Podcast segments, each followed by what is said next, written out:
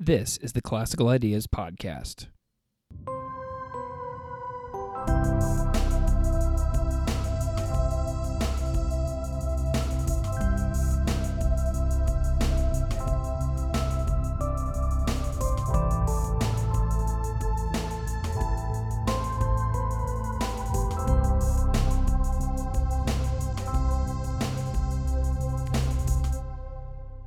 Welcome to episode 21 of the Classical Ideas Podcast. This is Greg Soden. Today's topic is Unitarian Universalism, a progressive American religion. According to the very thorough official website uua.org, quote, Unitarian Universalism is a liberal religious tradition that was formed from the consolidation of two religions, Unitarianism and Universalism. In America, the Universalist Church of America was founded in 1793 and the American Unitarian Association in 1825. After consolidating in 1961, these faiths became the new religion of Unitarian Universalism through the Unitarian Universalist Association, end quote, also known as UUA. Today's guest is the Reverend Molly Housh Gordon. Reverend Molly Housh Gordon started her tenure as the third settled minister of the Congregation of the Unitarian Universalists of Columbia, Missouri, in August of 2012. She is a lifelong UU from Tulsa, Oklahoma. Molly holds a bachelor's degree in religion from Hendrix College in Conway, Arkansas, and a Master of Divinity from Harvard Divinity School in Cambridge, Massachusetts. Molly and her family live in Columbia, and Molly says, It is truly a joy to serve the UU Church of Columbia, a warm and welcoming community that is always seeking to grow in spirit and in service. Together we ask the big questions of life and meaning, and together we learn how to better love this world. I hope you will join us. So, if you enjoy my discussion with Molly today, you can check out her incredible collection of sermons dating from 2012 to the present. You can download and subscribe to her sermon collection podcast for Android, email, RSS, and more from the archival site.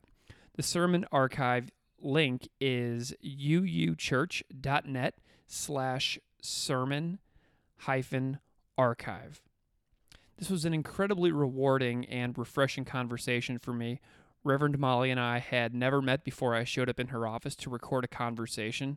So this chat was recorded within five minutes of the two of us meeting for the very first time.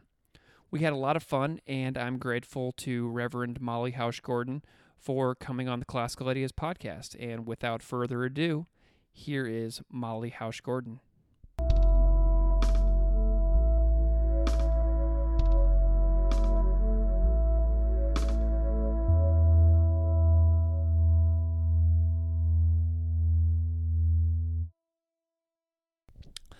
Welcome to episode 21 of the Classical Ideas podcast. I am here today with Reverend Molly Housh Gordon from the Unitarian Universalist Church in Columbia, Missouri. So, thank you for coming on the podcast. Thanks for having me. So, can you go ahead and introduce yourself and talk a little bit about how you came to be a Unitarian Universalist Reverend?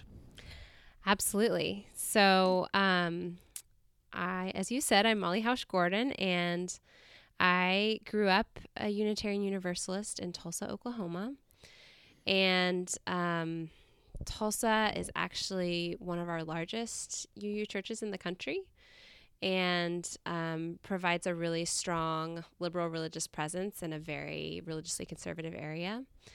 Um, and my parents started taking me there because they were kind of in that spiritual but not religious category, but they realized quickly that in growing up in Tulsa, I was going to learn a lot of things about religion just from the air that I breathed and the culture around me. Um, and that if they wanted me to grow up religiously in the way that fit their values, as more progressive, as um, more kind of pluralistic, then they were going to have to find some place to take me where I would really get get those teachings. And so they found the Unitarian Universalist Church. I started going there when I was four years old. I grew up singing in the youth choir and loving the worship life of the church. And um, just really, especially through my high school years, fell in love with the history of Unitarian Universalism and started feeling a calling to um, do the work of ministry as my life's uh, work.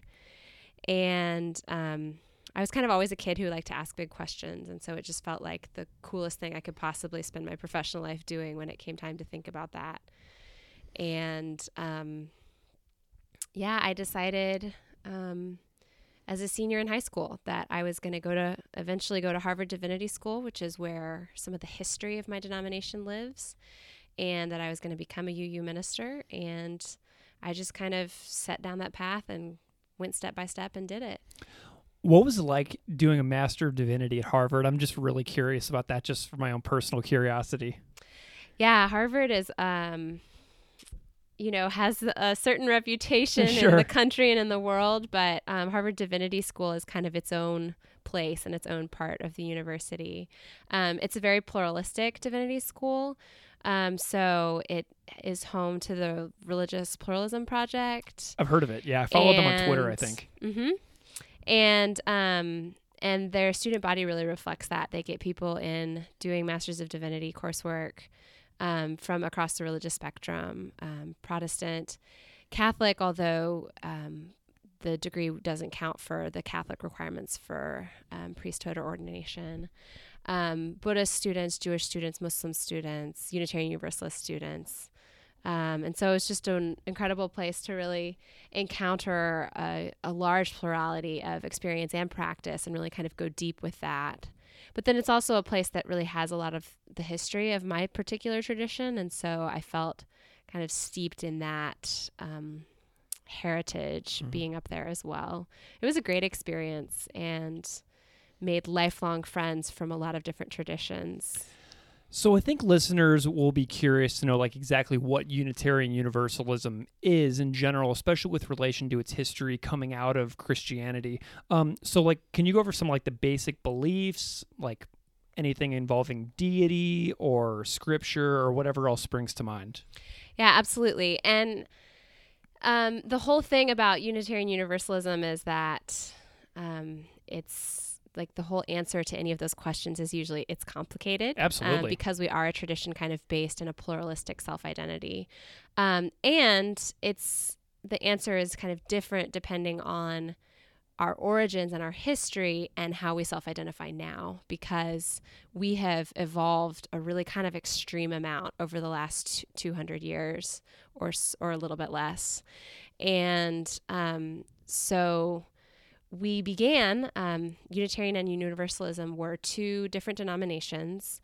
They were denominations of Protestant Christianity, um, really developed in the United States in the 1800s. Although both of the kind of core theological positions of Unitarianism and Universalism have existed since the origins of Christianity. And so the kind of basic position of Unitarianism is the oneness of God and the humanity of Jesus as a prophet and teacher, but not as a part of a trinity. Um, also, some beliefs in Unitarianism about um, human nature and the potential goodness of human nature. And so those beliefs have actually been present since the beginning of the Christian tradition, but were um, kind of the losers when the church fathers sat down at the Council of Nicaea to decide what the doctrine was going to be. And then universalism kind of originate the, the kind of originating belief was the belief in universal salvation, or that a loving God would not consign anybody to eternal suffering and eternal damnation.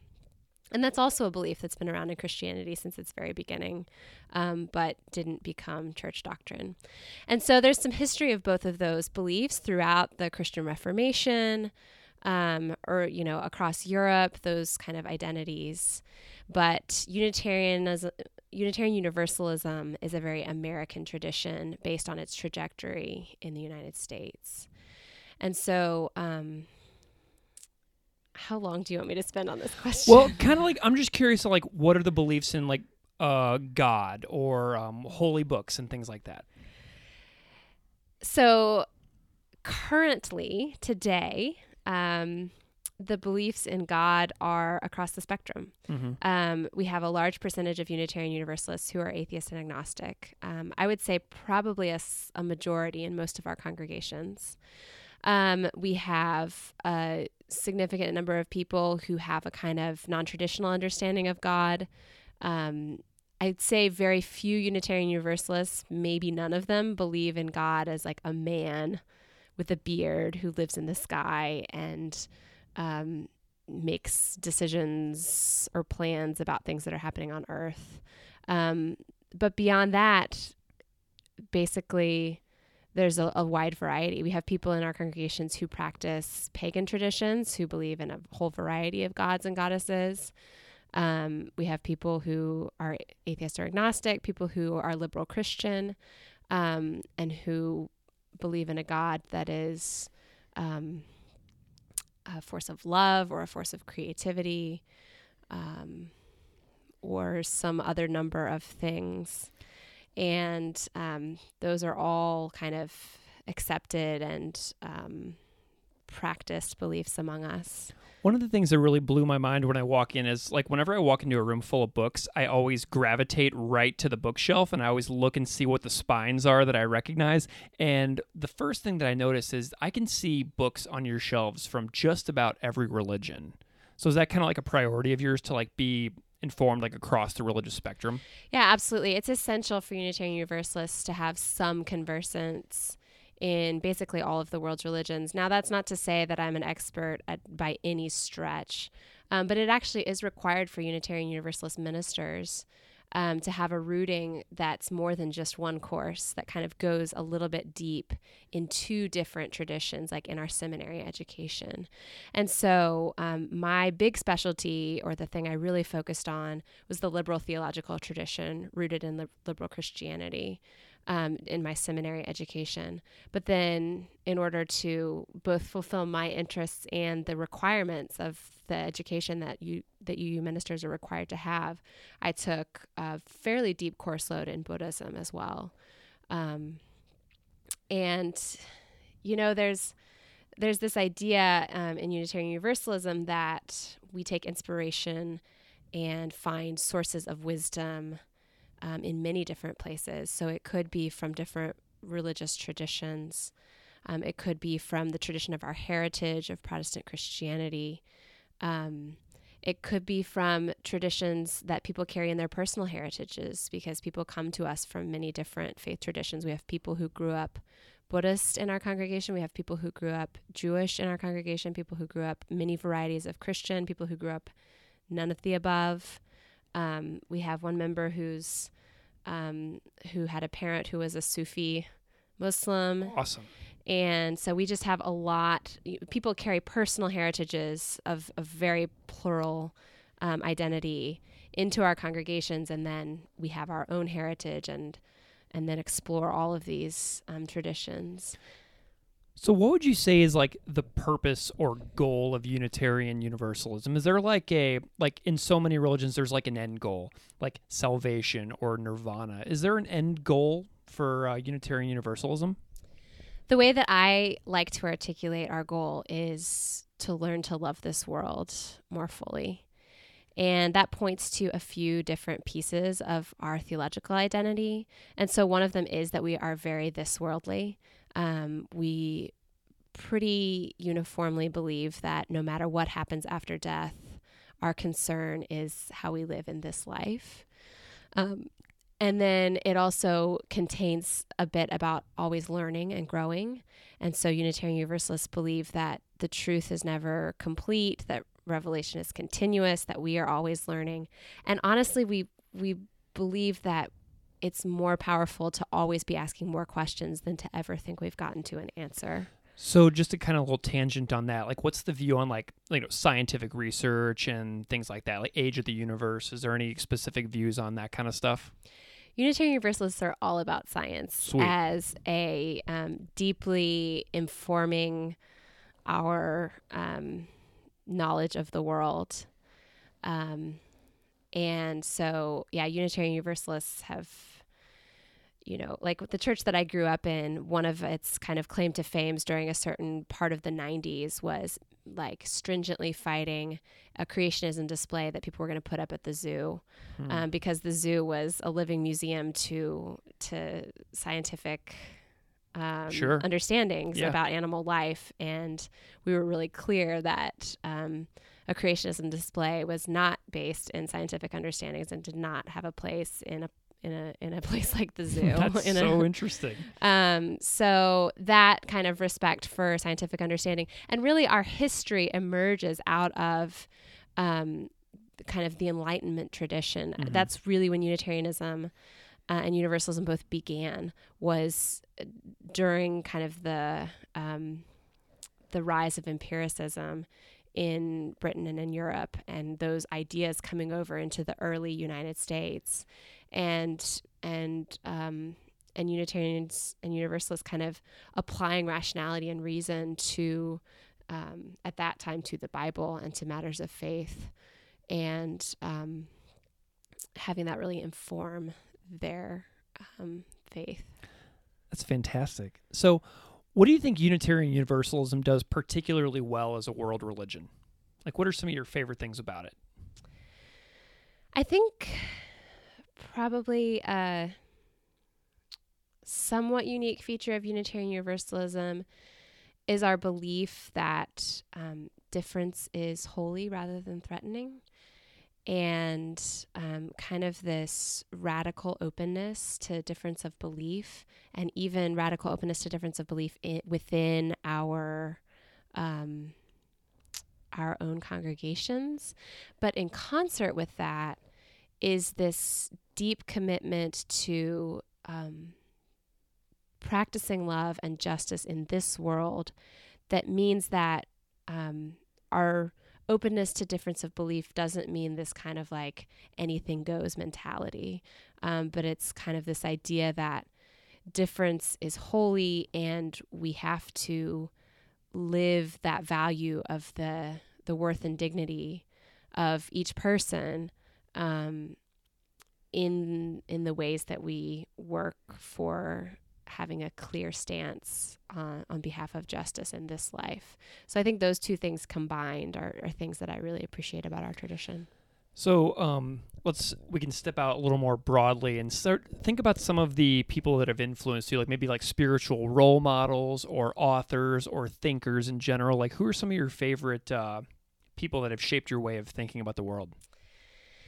Yeah, so um, I grew up Unitarian Universalism, which meant that I grew up with this message that I could dis- like uh, discern what I believed about God and the world and everything else. Mhm. Um, and not that that meant anything goes, but it meant that it was mine to undertake this like um, deep kind of search and discernment and conscious search, conscience searching. But it also meant that the adults in my life weren't actually giving me answers when I was asking questions Mm-hmm. about existential things. They were giving me, um, you know, more questions, and I don't know. What do you think? They're And, very Socratic. and like them. as a kid, I really wanted some answers. Like, like I'm gonna die, and eternity is a thing, and like, what do I do about all of that? And so I was really um, looking for kind of a system or a theology. And um, when I was an undergraduate, I studied with um, our one of our religion professors at my college, who um, was a process theologian. His name is Jay McDaniel.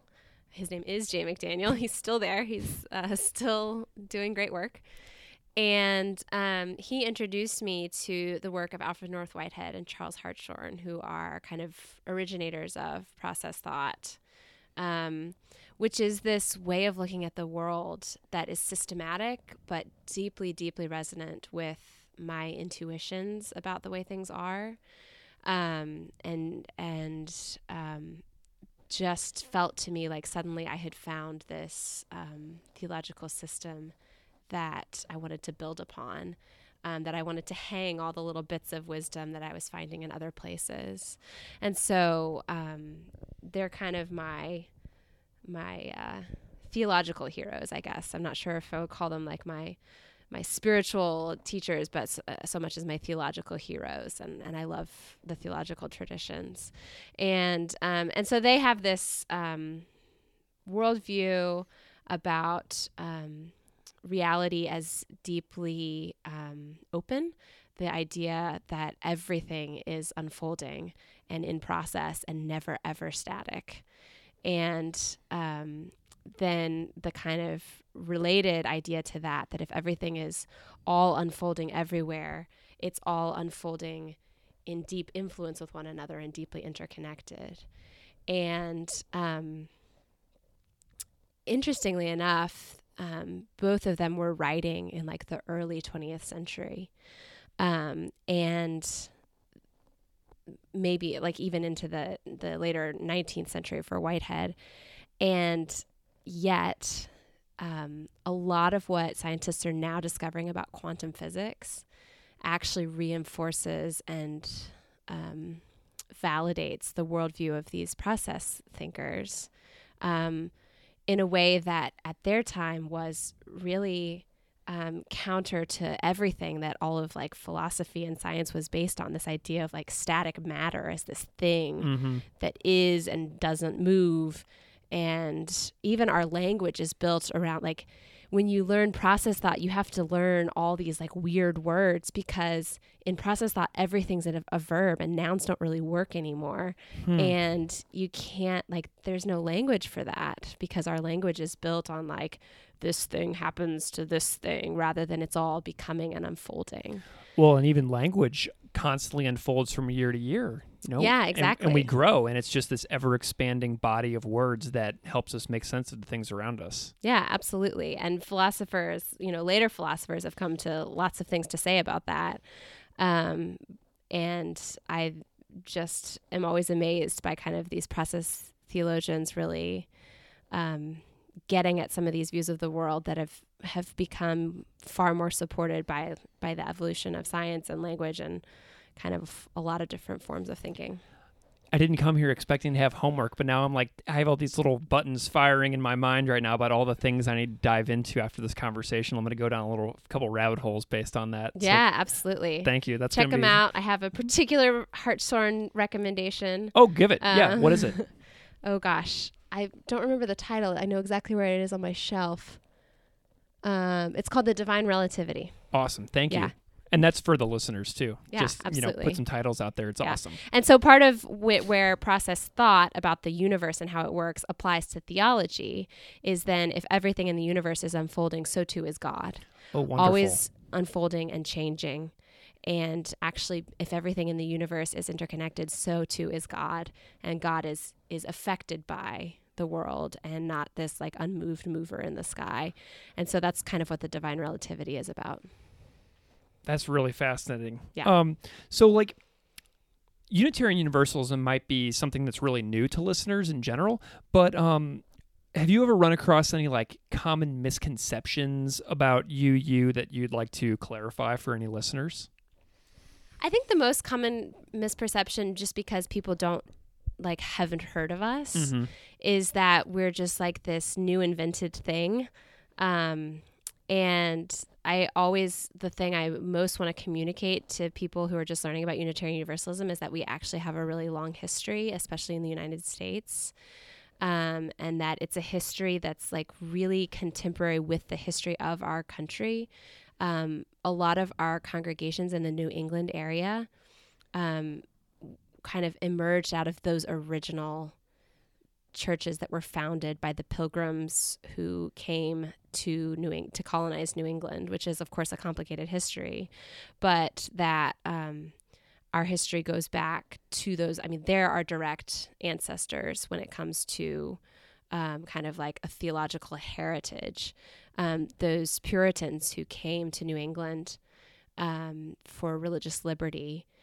Um, the very, very early colonizing of this country um, were what some of whom would eventually evolve into becoming Unitarians and then now on down the road Unitarian Universalists. And that's actually a history that you see in in life when you go up to the Boston area. The first parish in a lot of towns. The first parish was how you founded a town at that time. It was before the separation of church and state. Mm-hmm. You wanted to found a town, you started a church.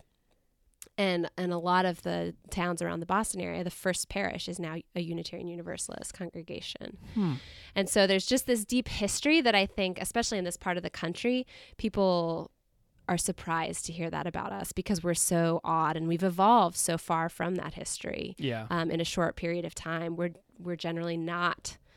Um, the majority of our congregants don't consider this, themselves Christian, and yet our um, our ancestors are some of the you know original Protestants in the United States. And I'd imagine that you do have some congregants who do consider themselves Christian, right? Absolutely, we do.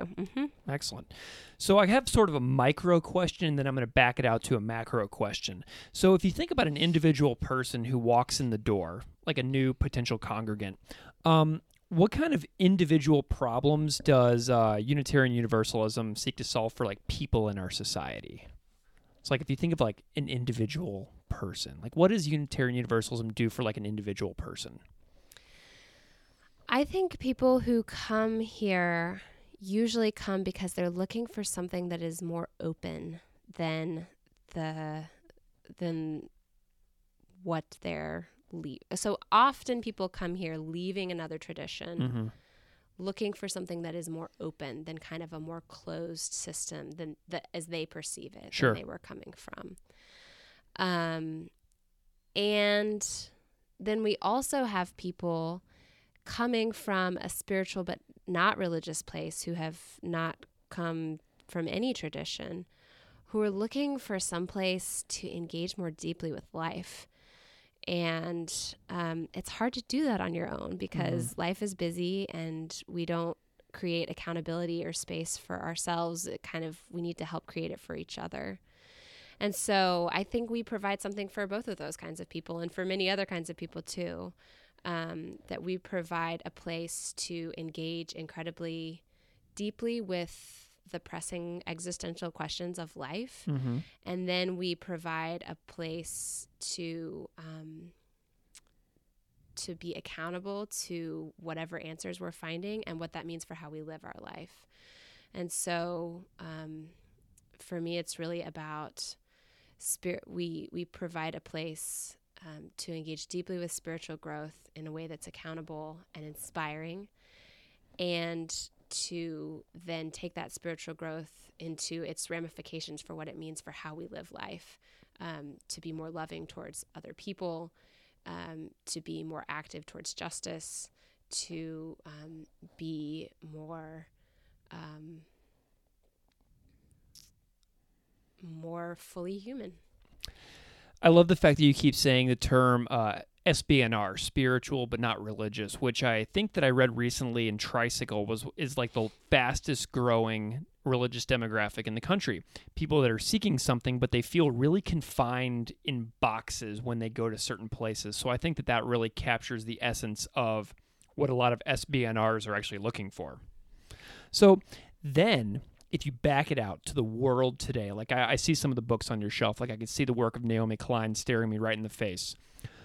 What are some of the major problems in the world today facing humanity that you think um, that you can play a role in as an SB uh, as a Unitarian Universalist reverend? Yeah, so um,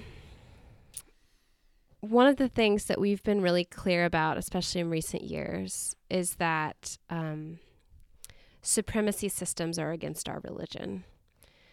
And what I mean by supremacy systems are um, the systems that humanity creates that um, put rankings into humanness Mm-hmm.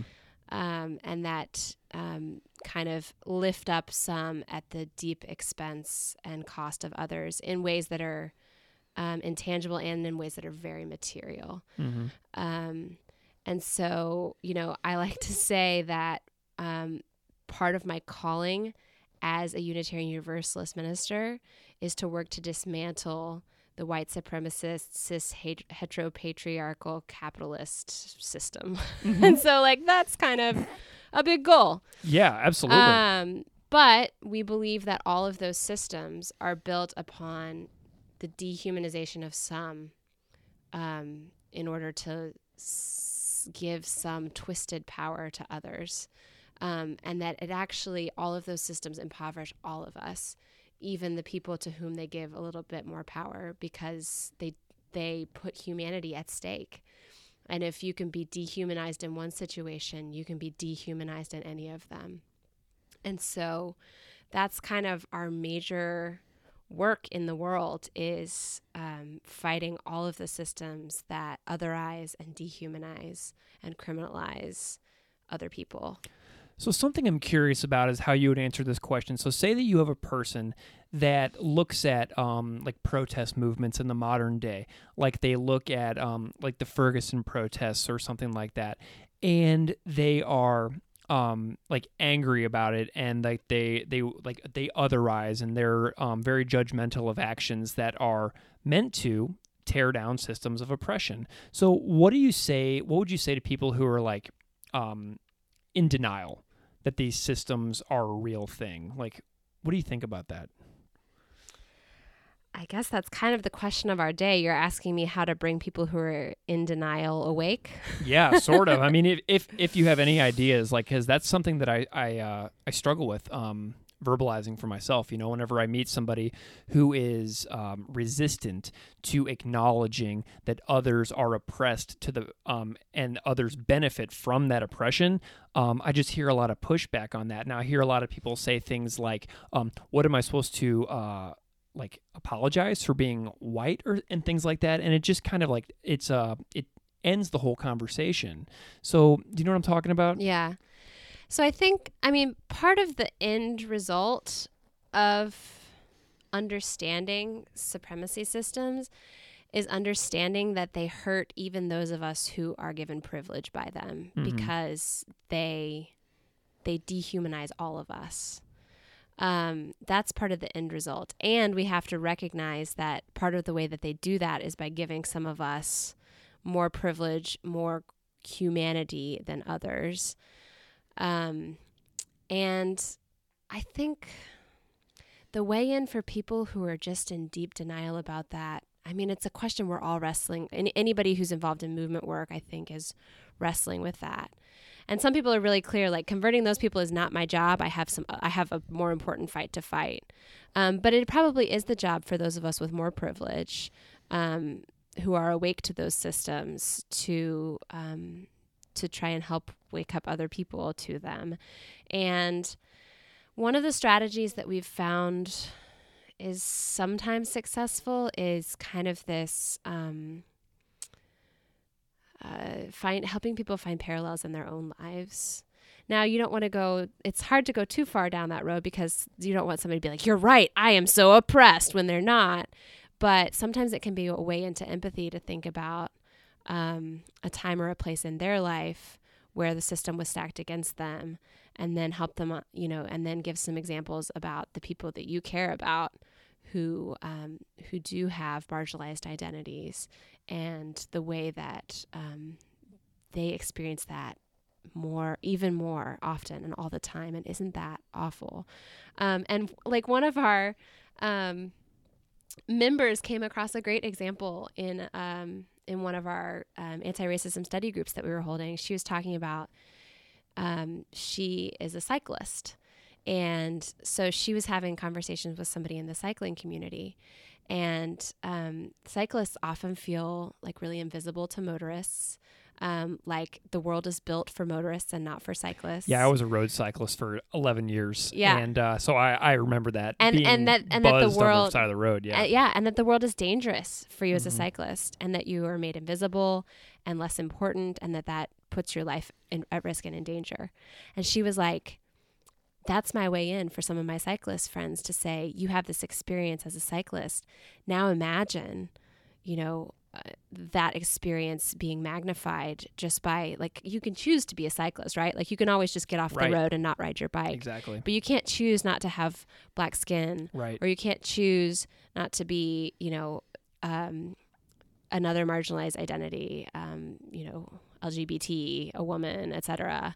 Um, and so she's like, you know, imagine that being kind of a- more constant reality than just when you get on your bike, Right. and just finding a, an example that people can relate to, and then helping um, helping them kind of extend that empathetically. And now this isn't getting at some of the people who are even more entrenched in supremacy systems who like explicitly acknowledge them. Like Mhm. that's a whole nother question about how we deal with kind of the um, supremacist radicalization of, Absolutely. of people in our country. But for for the people of goodwill who are resistant to the idea of privilege, sometimes you can find an experience in their own life that then helps draw out some empathy um, for others.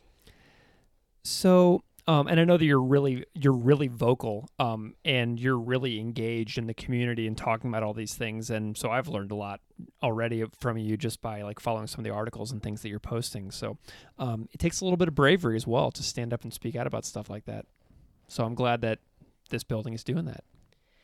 Yeah, it um I think it takes even more bravery to like make it through the world with more marginalized identities than ours. And so we are just trying to do our small little part. And um it sucks that that is somehow a courageous act but yeah. yeah. So, um, if you think about the future, like um, for the rest of your life, so what are some of your personal um, goals for the rest of your life, like in ministry, um, in regards to religion, philosophy, ideas, social justice, anything like that? dismantling the white supremacist cis heteropatriarchal capitalist system. Um, no, I I um I I mean my big goal is to do what I say we try and help others do, which is learn to love the world better and learn to dismantle all the things in me that keep me from um, truly active and justice making love for other people. That's a lifelong that's lifelong work, that's spiritual work, and that's my biggest goal. Supporting others in doing that and growing in doing that. I um I love writing, so I probably have like if you're talking like, you know, our 10 year plan or whatever, Sure. I have a goal to do some writing that's theological. I also have a goal to do some writing that's creative. I like writing stories um, for kids. I love I love applying process theology to to some theological writing. So I, I definitely have a goal about that. I don't know when I'll find the time and energy. Hopefully a, a sabbatical and a time when a, a, a sabbatical would at, at a time when kids are in school or something Yeah. like that. But um but yeah, just continuing to find ways to serve, um, continuing to find ways to be in community that is um, more multi religious, multi gender, multiracial, you know, finding ways to really deeply live into community that, that breaks down the divisions of the society imposes. That's my goal um, long term, and that's long term work because it's really hard to do. So I love the fact that you've mentioned so many times in this conversation that you make a point of studying many religions. So if you're talking to a listener, um, why do you think it's important to learn about all religions? they all have so much beautiful wisdom. Um, I completely agree. I'm just like I'm just curious on your take on it. you know, I, I also think so. Just to kind of push on that on on myself a little bit. Um, there's always this tension between breadth and depth, right, in everything in life. And the more time you spend learning about the breadth, you're probably sacrificing some depth with any given tradition. And Sure. I think traditions have deep depths to them exactly because there's some wisdom about committing to one deep dive into growth. And so um, that's a tension I kind of wrestle with uh, in a pluralistic tradition. Um, is am I am I getting some breadth here at the expense of some depth? And so, um, but I think you can also choose a place to go deep while remaining really open and um, active in learning from and and recognizing the beauty of other traditions. I think that's the ideal. When we hit it right as Unitarian Universalists, we choose a path to go deep in while continuing to engage the plurality around us and and being enriched by the beauty of that plurality. That's kind of something that I, as a religious studies teacher, so all year long, I'm talking about 15 different religions with 60, 18 year olds. Yeah. And so I'm touching on the Tao Te Ching, but we don't talk about the I Ching. We talk about the Bhagavad Gita, but we don't read the rest of the Mahayana. You know what I mean? Mhm. So I'm touching on these like aspects of it. Yeah. So I have this metaphor that I love to talk to the class about. I'm like, imagine you're on a rowboat on a lake and you're paddling across the surface of the lake. In the distance, you see some beautiful mountains and some trees, some birds flying overhead. What are you missing? And eventually the students will say, What's under the water? And I say, Exactly. You have to put on your own scuba gear and you have to dive out of your boat and see what's under the water for yourself. So, introducing all of these traditions on this podcast is like an invitation to listeners and to thinkers and learners and curious people in general to put on some scuba gear, dive out of that rowboat and see what's underneath that water for themselves and do that that deep dive if they are so inclined when something touches that part of their their curiosity and their heart that makes them want to do that dive. Yeah. I think that's awesome. And I think we have the capacity for a number of deep dives in our lives. And like, you're not going to touch bottom even then. Nope. And even, even, even those of us who choose one path as the work of a lifetime still don't touch bottom. And there's Mhm. just this depth of mystery that we have to live with. And that's kind of the awesome part to live with. Love it. And um, spiritual growth by whatever path is the work of a lifetime. So, what do you hope non UU folks take away from this conversation? Unitarian Universalism is really cool, and you should check it out. With that, uh, I just want to say thank you so much, Molly, for coming on the Classical Ideas podcast. yeah, thank you. This was really fun. Excellent.